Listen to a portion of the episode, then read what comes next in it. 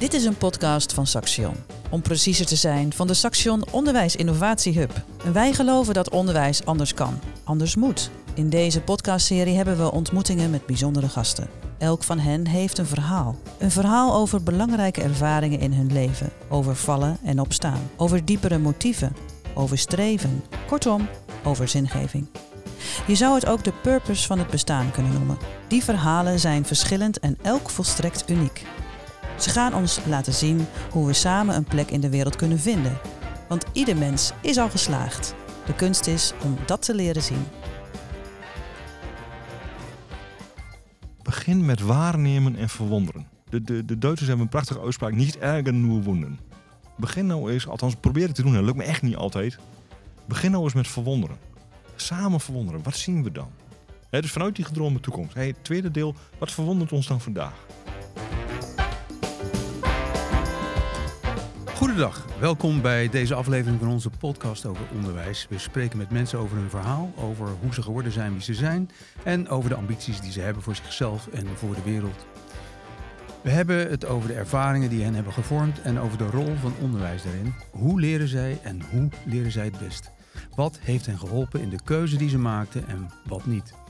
Misschien vallen er uit al deze verhalen lessen te trekken voor het onderwijs. In elk geval is elk afzonderlijk verhaal interessant genoeg om even voor te gaan zitten.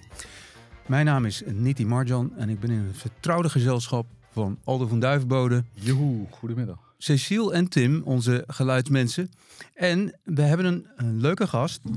We spreken vandaag met Mark de Lat. Mark is bestuurskundige, hij was tot voor kort partner bij S-Huis Accountants en medeoprichter van Betekenis Economie Twente. Zijn aandacht gaat uit naar een breed scala aan onderwerpen, van energie tot sport, van management tot onderwijs en van teamcoaching tot onderzoek. De rode lijn in al die activiteiten is duurzaamheid vanuit economisch perspectief. Recentelijk is hij begonnen aan een PhD-onderzoek naar de rol van de accountant bij de duurzaamheidstransitie in het MKB. Onlangs is hij het transitieatelier gestart, van waaruit hij gemeenschapszin helpt ontwikkelen die nodig is in de transities waar we voor staan. Klopt dat een beetje zo, Mark? Ja, nog gekker joh. Ik, ik werk zelfs ook hier. Hier is de Saxion, hè? Ja. Inmiddels bij het lectoraat businessmodellen. Dus ik ben mijn speurtocht in het onderwijs maar weer gaan vervolgen. Ja, want jij deed al iets in het, uh, in het hoe noem je dat, basisonderwijs, begrijp ik? Nou, het is meer dat wat we met een, eh, een van de projecten hebben gedaan met, met de S-Huis Foundation. Ah ja. Dus uh, ja, onderwijs kom ik op meerdere Ja. vlakken tegen. Ja, je, je, je bent ook spreker bij uh, Nijenrode, begrijp ik? Ja, ik geef college bij Nijenrode, bij de NBA, de SRA, allemaal ja, aan financials. Ja. Dus uh, wel een van de rode draden in mijn leven dat ik uh, ruim 20 jaar voor en met accountants heb mogen werken. Juist, nou dat is interessant. Ik ken die wereld helemaal niet, maar we gaan het hebben over jouw uh, werk, Ja. jouw werk tot nu toe, maar ook vooral wat je beoogt en ook wat je met het onderwijs uh, beoogt. Um, uh, welkom in onze podcast. Yes. En de eerste vraag die ik voor je heb is, ja, ik zei het al, accountancy. Dat is wat, voor mij wat abstract. Uh, ik heb eigenlijk ook zelden met accountancy te maken. Uh, wat kan een accountant met duurzaamheid? Ha, mooie vraag. Dat, dat, is, dat is wat mij betreft een van de dingen waar ook mijn, mijn, mijn proefschriftonderzoek over gaat. Uh, want zoals je misschien herkent, uh, is er nu wetgeving met een hele mond vol de Corporate Sustainability Reporting Directive. Dat bedrijven van een bepaalde omvang moeten gaan rapporteren over het thema duurzaamheid. Uh, bijvoorbeeld over CO2-reductie of hoe ze met mensen omgaan in de keten. En daar wordt een rol van de accountant verwacht. En dat is een andere rol dan puur het hebben over finance, uh, of geld. En, en hoe ziet die rol er dan uit? Uh, bijvoorbeeld, uh, wat, wat, wat, wat specifiek maakt, is dat de accountant een, uh, ook een beoordeling geeft bij het jaarverslag. Dus je hebt de jaarrekening, waar de getallen in staan. Ja. En het jaarverslag waarin een bedrijf ook verantwoording aflegt hoe zij waarde met het bedrijf, bedrijf creëren. Maar ook in dit geval hoe zij met het thema duurzaamheid omgaan. Dat gaat dus over hele andere indicatoren dan voorheen? Ja, volstrekt andere indicatoren. Allemaal hele dure dingen.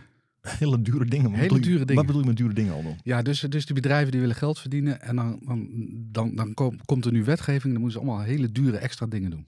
Dat, dat is wel een waarneming van deze engene die die wetgeving voor het eerst ziet. Ja. Um, mij valt daarbij op, Aldo, dat juist die, die ondernemers en ondernemingen die dat niet zo zien, die gebruiken dit als een hefboom voor het goede. Ik zeg altijd met een grote grijns, wat wil je? Inspireren of transpireren? Dus die ondernemers die dit thema al een tijdje hebben opgepakt, die, die kijken naar die CSRD met een milde glimlach. hey, hoor, luk, gelukkig, ik heb een hulpmiddel te pakken waar ik nog duurzamer mee kan En kijken accountants ook altijd met die milde glimlach? Want voor hun is het natuurlijk ook een omschakeling. Eh, zijn alle accountants op die manier gefocust? Gericht? Nee, nee, nee, nee dat, dat, om maar een link met onderwijs te leggen. Wij, wij scholen financials al sinds jaren en dag in wat ze de principaal agentbenadering noemen. Eh, daar zit niet voor niks het woord agent in.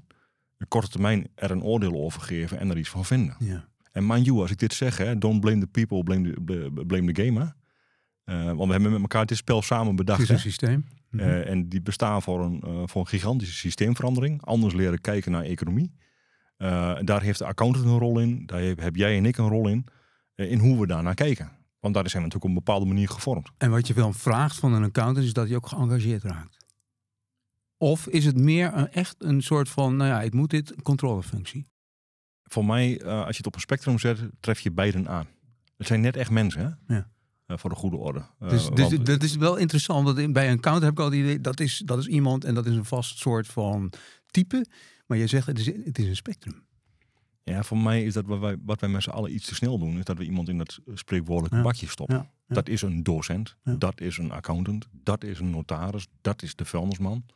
Maar voor mij zijn zijn het per definitie allemaal mensen die bepaalde waarden hebben en waarden hebben ontwikkeld, wat maakt dat ze doen wat ze doen. Zit een accountant niet heel erg vast in allerlei regeltjes? Ja, die waarden die zijn natuurlijk wel redelijk eh, eh, beklonken en Ja. vastgelegd. eh. Hoor ik nou twee mannen uit onderwijs mij een beetje bevragen hoe vastgeklonken waren? voor mij hebben we hier het vraagstuk te pakken voor het Nou, onderwijs. ja, precies, dat hè? daar eens een keertje mee op moet houden. Precies, hè? Dat, dat, maar dat, dat is precies het mooie. Jij bent dus een, een soort van Don Quixote die probeert aan die waarden te morrelen. Don Quixote die aan de... Nou, ik Don Quixote, dat klinkt- Dan, nee. dan zit ik een beetje met windmolens te klooien. Nee. Misschien wel in het kader van duurzaamheid wel. Missionaris, is dat? Missionaris. Een, een, Ah, dat er enige mate van zendingswerk in zit, ja, dat ja, herken ik precies. Leg dat eens uit. Ga er eens op door. Nou heb ik mezelf gevangen in het woord, merk ik. Ja. Nou, waar, waar dat voor mij in zit, ehm, maar ook even reflecterend op, je, op mezelf en onszelf. Je, je wordt allemaal op een bepaalde manier gevoed.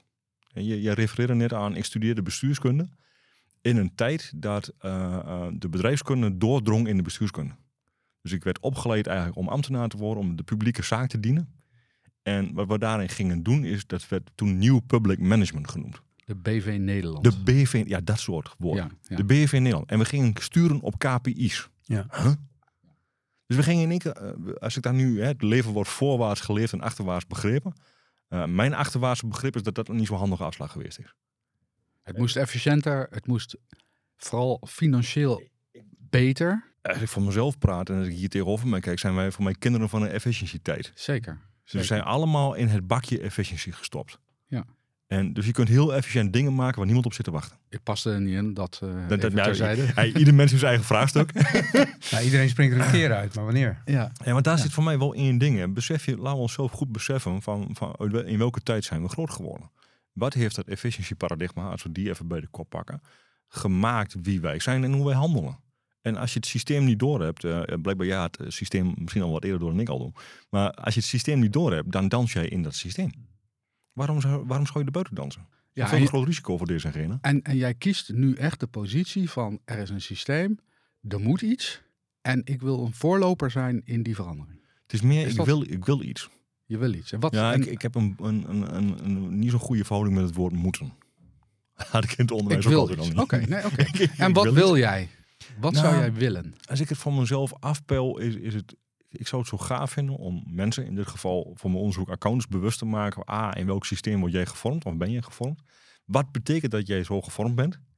En wat maakt dan dat je kijkt zoals je kijkt? Dus als jij gevormd bent met, met wat ik net zei, een principaal agentbenadering, die gekenmerkt wordt door korte termijn en wantrouwen, Mhm. kijk je heel anders dan als je bijvoorbeeld gevormd wordt met wat ze nu de stewardship benadering noemen.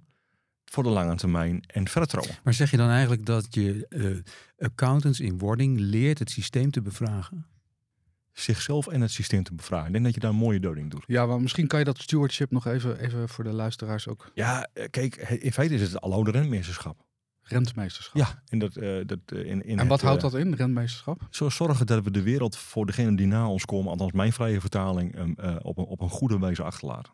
Met respect voor mens, natuur. En dat deden we voorheen niet. Nou, zie de uitwassen van vandaag. Ja, we weten waartoe heeft geleid. Ja. In onze eerste podcast hadden we Maurice Bijk eh, Ja. te gast. Die heeft het eh, ook altijd over rentmeesterschap. Ja. Hij, hij noemt zich zelfs rentmeester. Ja. Eh, ken je dat? Jazeker. En wat, wat, wat hij fantastisch doet, is ook spelen met taal.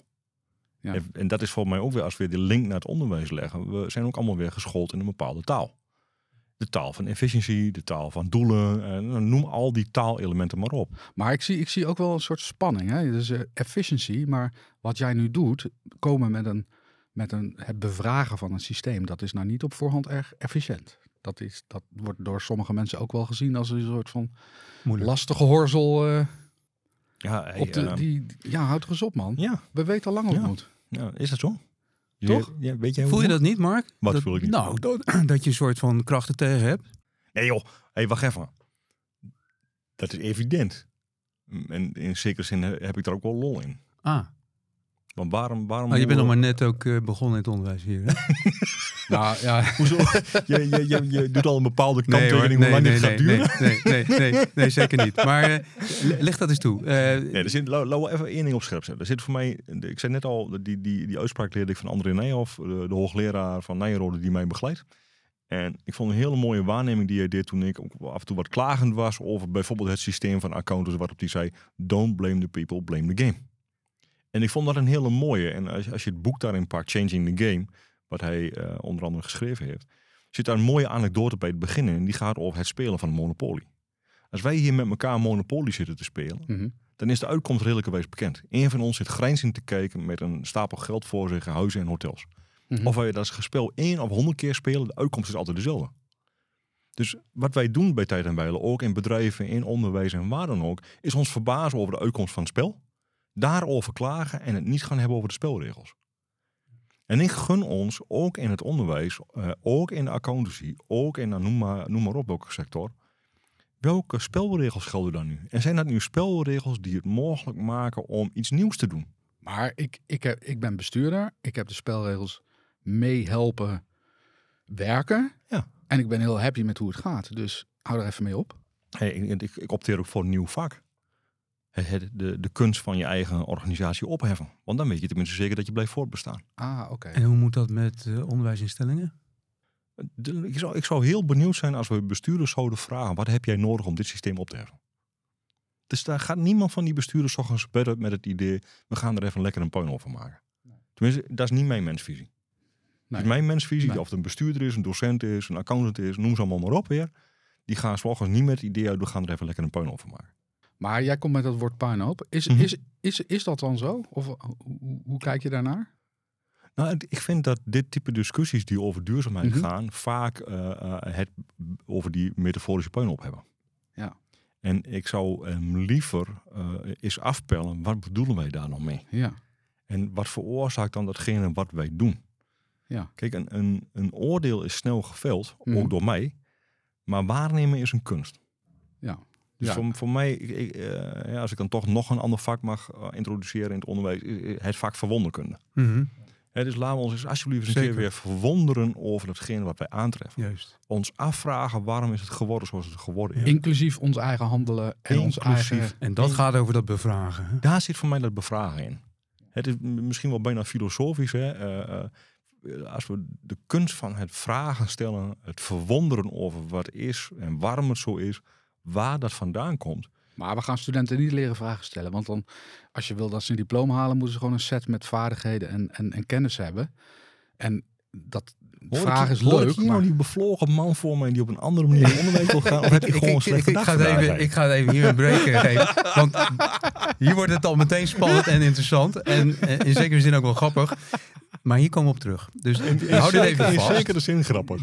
In zekere zin. Maar het moet niet te vroeg grappig worden. Ik wil even terug, eh, Mark, naar eh, hoe, hoe jij eh, gekomen bent waar je nu bent. Hè? Ehm, je hebt ooit bestuurskunde gestudeerd, ook Ja. aan Saxion. en Ja. daarna nog Ja. elders op de UT.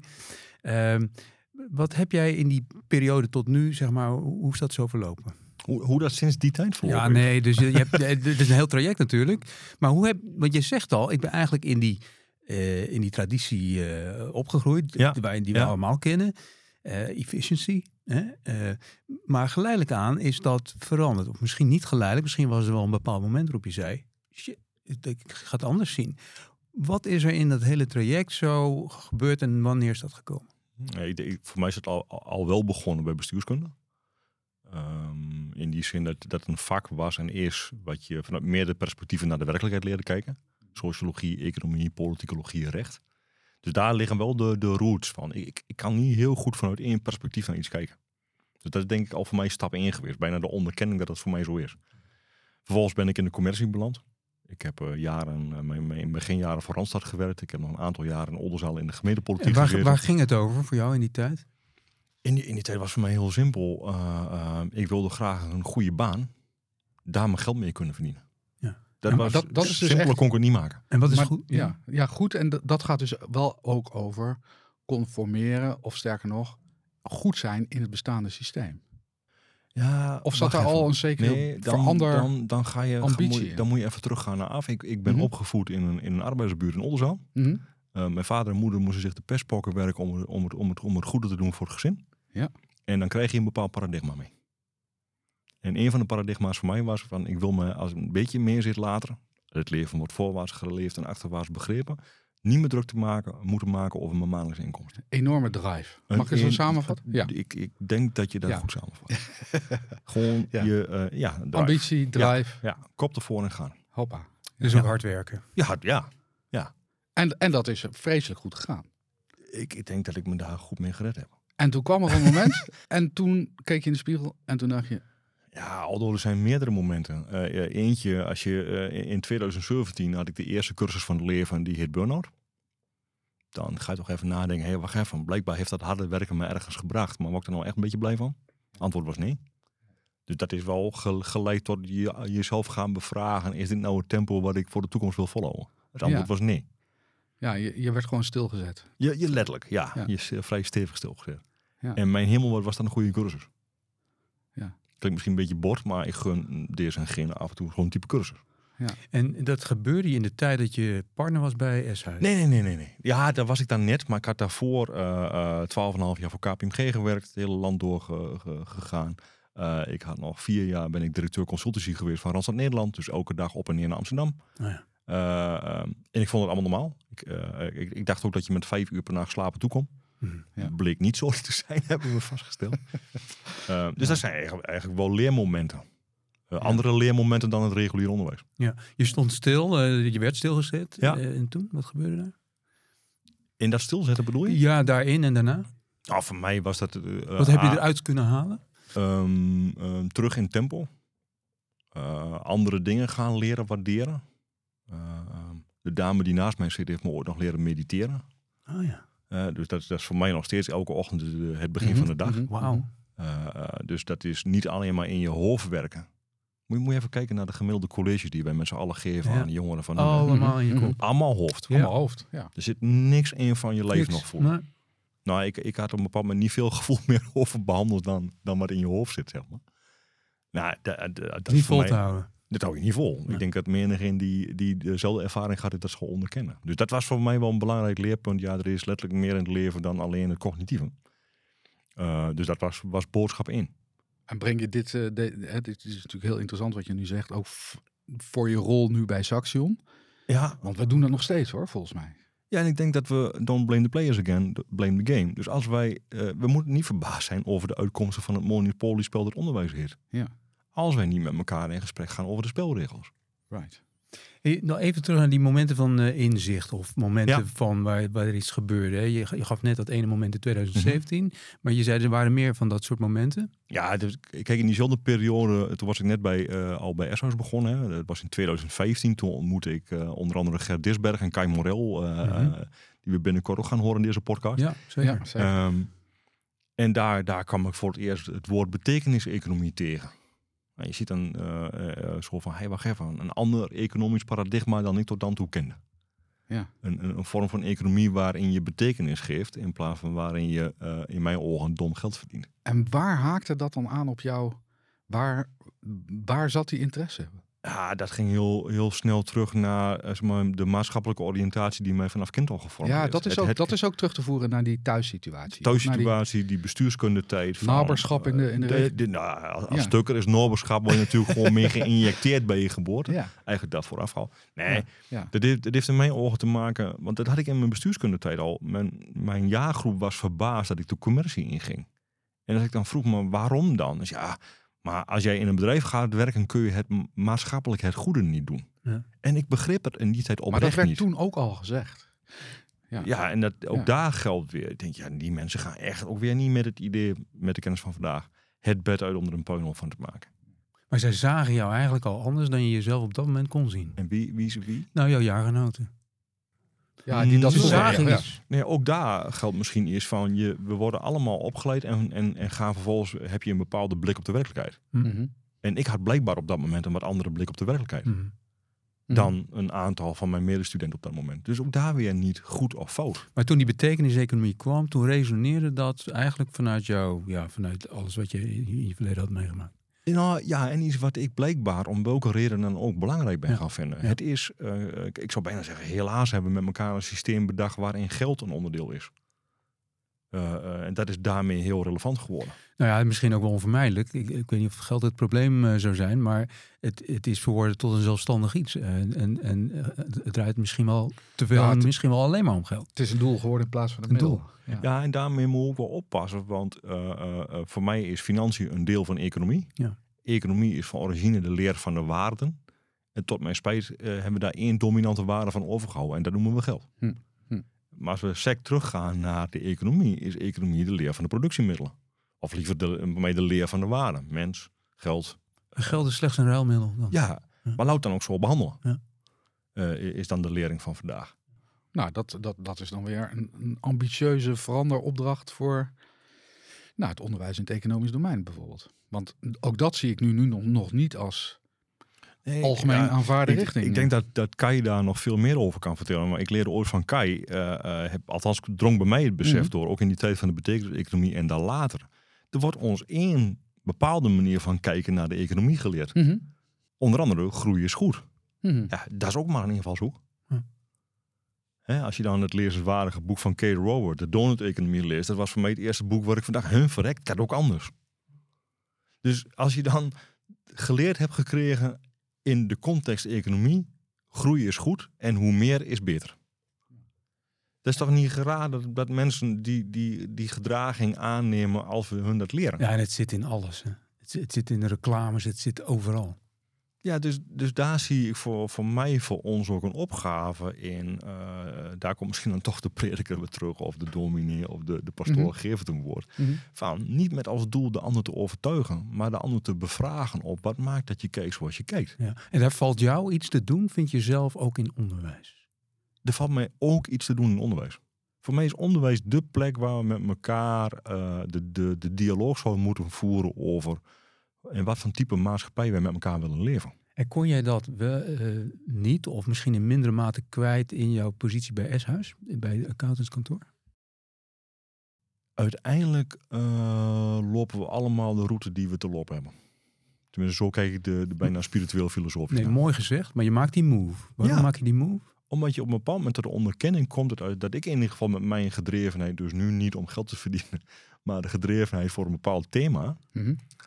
Eh, eh, eh, S-huis alleen als podium voor mij niet meer vol- voldoende was. Nee, precies. Dus ik, ik zat voor mezelf, als ik daar bijna effectief kijk, als ik nou een bepaalde eh, gedrevenheid heb op het thema eh, duurzaamheid, of zoals Maurice het zo mooi noemt, volhoudbaarheid. Mhm. Volhouden, houden van houdbaar. En als ik daar eh, een beweging in zou willen creëren, met en voor mensen, wat is dan de plek waar je met elkaar het meeste effect kunt maken? Nou, dan hoef je niet zo goed te rekenen, kunnen rekenen, Mhm. maar dan weet je dat je in het onderwijs moet zijn. Mhm. Mhm.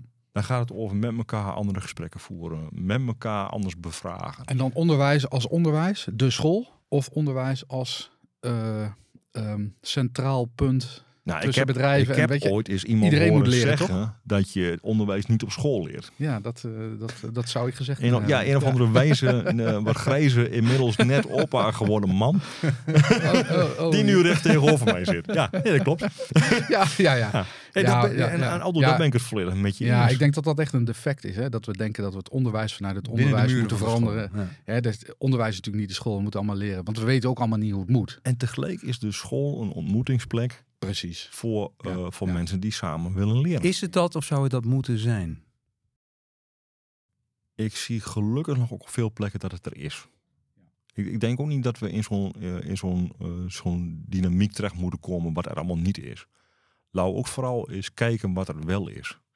En waar de dingen de vooruit bewegen. Als ik, als ik kijk wat er bijvoorbeeld op dit moment bij Nijrode gebeurt, hè, wat dan altijd ook wel een beetje wordt geframed als het, eh, zeg maar het, eh, het, het geldverdienende um, um, monster in het onderwijs. Hè.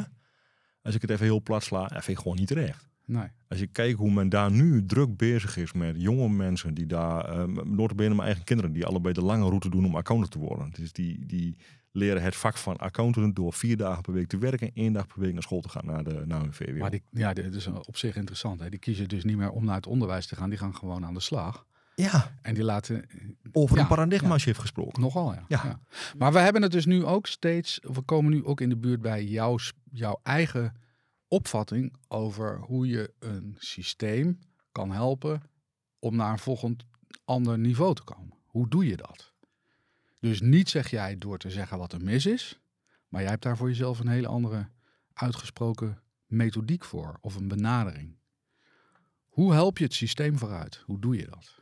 Voor, mij, al die, althans die keren dat ik daar um, mijn bijdrage aan heb maar mogen leveren, is het met en voor mensen kijken naar die, ja, wat we dan af en toe die gedroomde toekomst noemen. Ja. Hoe zou het eruit kunnen zien? Wat zou een maatschappij, een school, een onderwijsvorm zijn waarin we met de mensen die dat moeten dragen het gevoel hebben dat het dat moet Ja, zijn? dus niet vanuit de bestaande beperkingen denken, maar vanuit een wenselijke toekomst. Dat is, dat ja, is- ja, want als je eh, Ja. eh, eh, meer van hetzelfde krijgt, hebben we nog steeds niet wat we willen. nou, en vandaag kan het allemaal niet. Dus. Nee, dus Nee. voor mij werkt het, ja, in ieder geval het werkt voor mij met het visualiseren van een droom.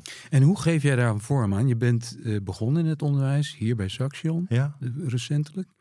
Eh, werk vanuit de gedroomde toekomst. We gaan Ja. ergens naartoe. Hè? ja. Eh, hoe, hoe, doe, hoe geef je dat vorm? Of hoe ben je van plan dat vorm te gaan geven? Ik, ik doe verwoede pogingen om samen met en voor collega's verhalen te vertellen. En verwonderen? Ja. Ja. Wat is trouwens je grote verwondering in het onderwijs? Zijn er dingen waar je van zegt, wow, dat had ik helemaal niet eerder bedacht Ik, of gezien? ik vind wel heel veel eh, checklisten. Meer dan ik in de accountancy gewend was. Meer Eh. dan je in de accountancy... Wauw, dat zegt wat. Lijkt maar ook daar, weer, ook daar weer oppassen met oordelen. Oppassen met oordelen. Het gaat om waarnemen. Dus mijn opmerking was niet bedoeld als oordeel, maar als waarneming. Maar vervolgens moeten we afvragen wat heeft gemaakt dan dat het zo is. Of het nou het onderwijs is of in de zorg. Want in de zorg is het net zo. Als je niet oppast ben je daar als verpleegkundige ook maar meer met checklisten be- bezig dan met... Ja, dus heel nadrukkelijk niet veroordelen wat het is. Het is wat het is.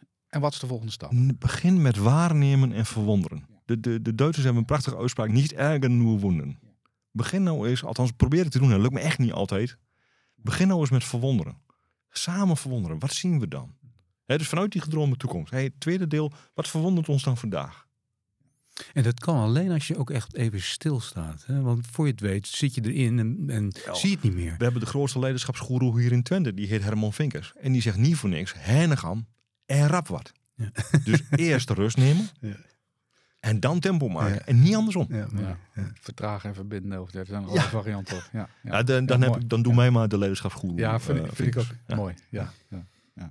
Eh, maar nog even, die- je hebt het over verhalen. Eh, wat ty- welk type verhalen ko- komen dan naar boven? En die deel je dan met collega's, met studenten. Ik, ik vind het mooi om eh, eh, verhalen van ondernemers te delen. Mhm. Ik, ik, ik zit wel in, moet ik je eerlijk bekennen, in het paradigma dat ik eh, een heleboel ondernemers zie. Zeker in familiebedrijven en MKB-bedrijven. Mhm. Die niet, niet in termen denken van het volgende kwartaal, maar in termen van de volgende generatie. Ja, dat voorouderprincipe. Dat, dat voorouderprincipe. Ja, ja. eh, Het prachtige boek van Xaranic, De Goede. Voorouder. Ja. En dat hoef je een heleboel MKB'ers, familiebedrijven niet te leren. Dat zit automatisch in. Nou, en dat is een heel hoopvol verhaal. Hè? En dat vind ik een buitengewoon hoopvol verhaal. Ja, dus, En dus- die, die hoopvolle verhalen ophalen eh, elkaar daar deelgenoot van maken in en buiten het onderwijs. Daar zit voor mij de gedrevenheid op. Maar dat is dus ook durf te dromen en durf daar met, met elkaar voor te gaan. Want, Ja, want vandaag kan het natuurlijk allemaal niet. Want eh, we zitten nou eenmaal in het systeem en dan blame the system en dat kan allemaal niet. En, Ja, maar Maar- dat vind ik echt de grootste onzin die er is. Mhm. Eh, eh, als jij een, een, een wensdroom hebt, ik als als kind wensdromen. en als je, mijn oma zei vroeger, als je niet meer droomt, ga je dood. Als je niet meer droomt, ga je dood. Ja, ja, precies. En ik heb ja. er ooit aan toegevoegd, en je niet dood, dan gebeurt het niet. Ja. Dus de, de samentrekking is dan, als je niet meer droomt, ga je dood. En als je niet dood, dan gebeurt het niet. Dus als je niet meer droomt, ga je dood. En als je het niet doet, dan gebeurt het niet. Maar eh, nu kijk ik toch even naar jou, Aldo. Ja. Ik, ik, eh, ik zie jou ook eh, dromen van Zeker, een eh, wensbare toekomst. Maar ik zie je ook vaak tegen de muur slaan van verdorie, het, het lukt maar niet. Ja. En met, met grote frustratie. Ja, die bal die ga ik doorspelen naar Mark. Want er zijn natuurlijk momenten.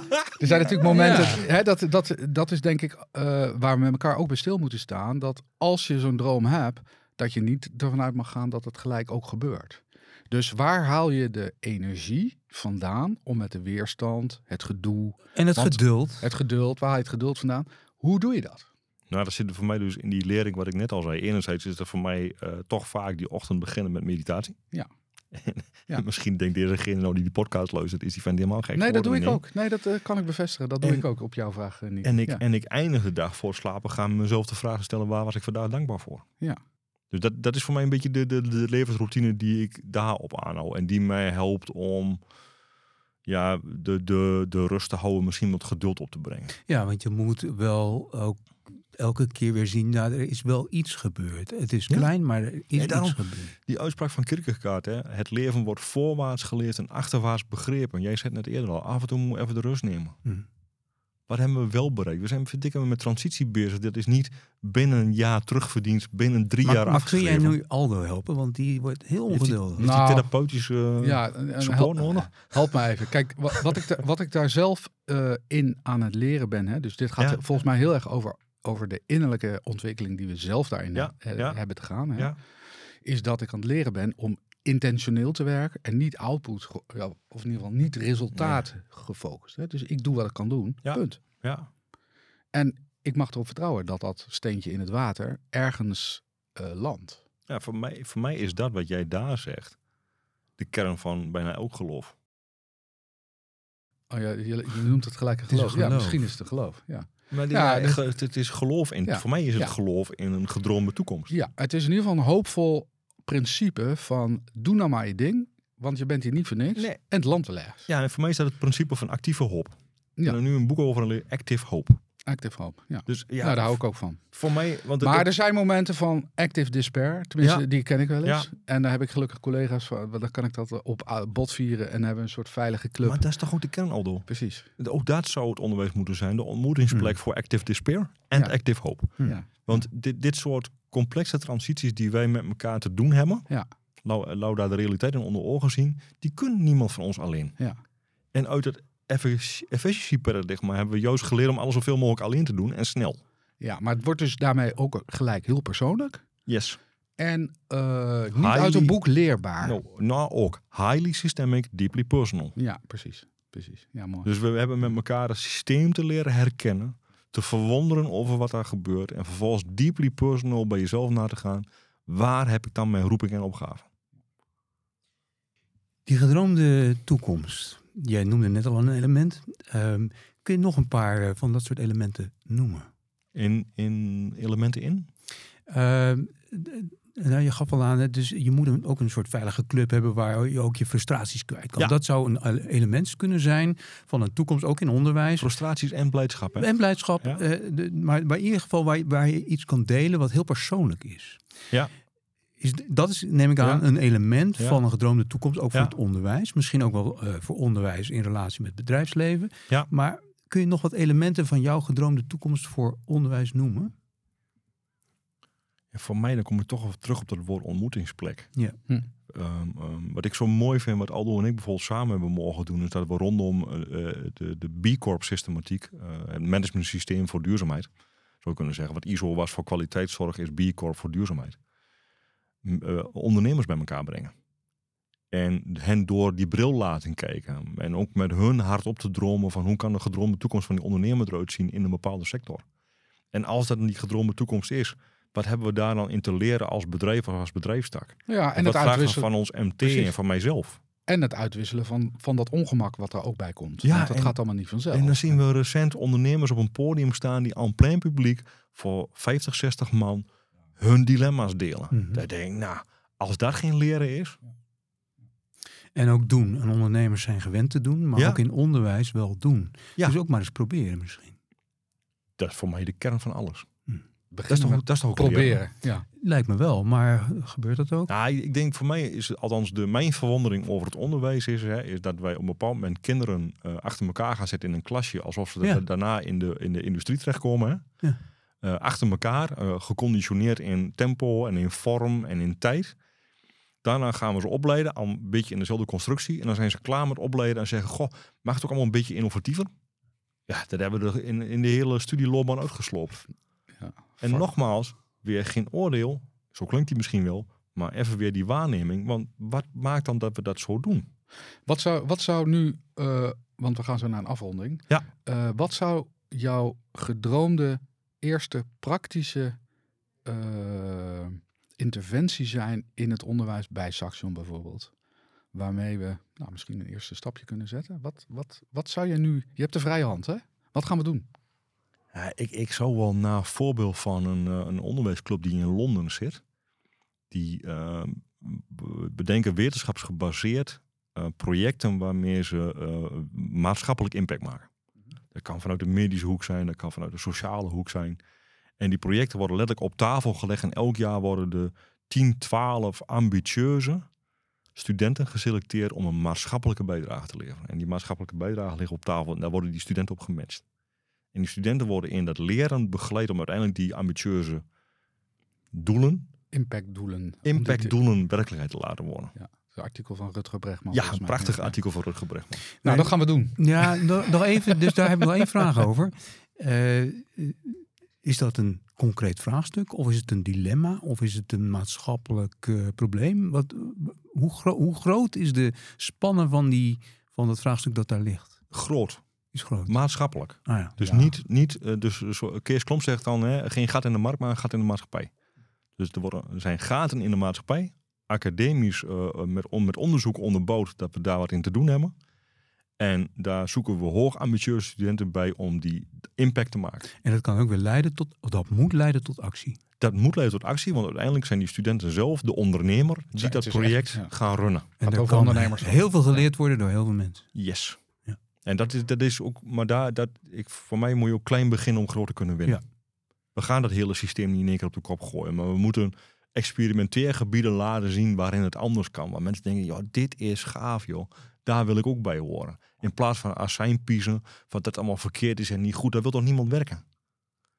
Hebben we zelf ook een rol in, hè? Dit, dit, dit voorbeeld van jou, dat begint ook weer in de maatschappij en de grote vraagstukken die daar zitten. En niet in de, in de klas. in de maatschappij en bij onszelf. En de houding die ja. wij ook aannemen. Hè? Want we kunnen ook heel makkelijk alle dingen roepen wat directie doet en CVB's doen. Nee, ho ho. Met jezelf, met jouw vinger wijzen naar de ander. En dan wijzen de drie naar jezelf. Ja, ja. Dus welke rol kun jij als docent, als student, als manager of wie dan ook pakken om weer één stapje vooruit te zetten? Nou, daar moet je toch vrolijk van worden. Dit eh, lijkt me, hier kunnen we niet overheen. Nou, geweldig. We, Fantastisch. dankjewel, eh, Dankjewel, Mark, voor je komst. Dankjewel. Hoi. Dit was een productie van de Saxion Onderwijs Innovatie Hub. Heb je ideeën of wil je weten wat we allemaal doen? Kijk dan op saxion.nl voor meer informatie.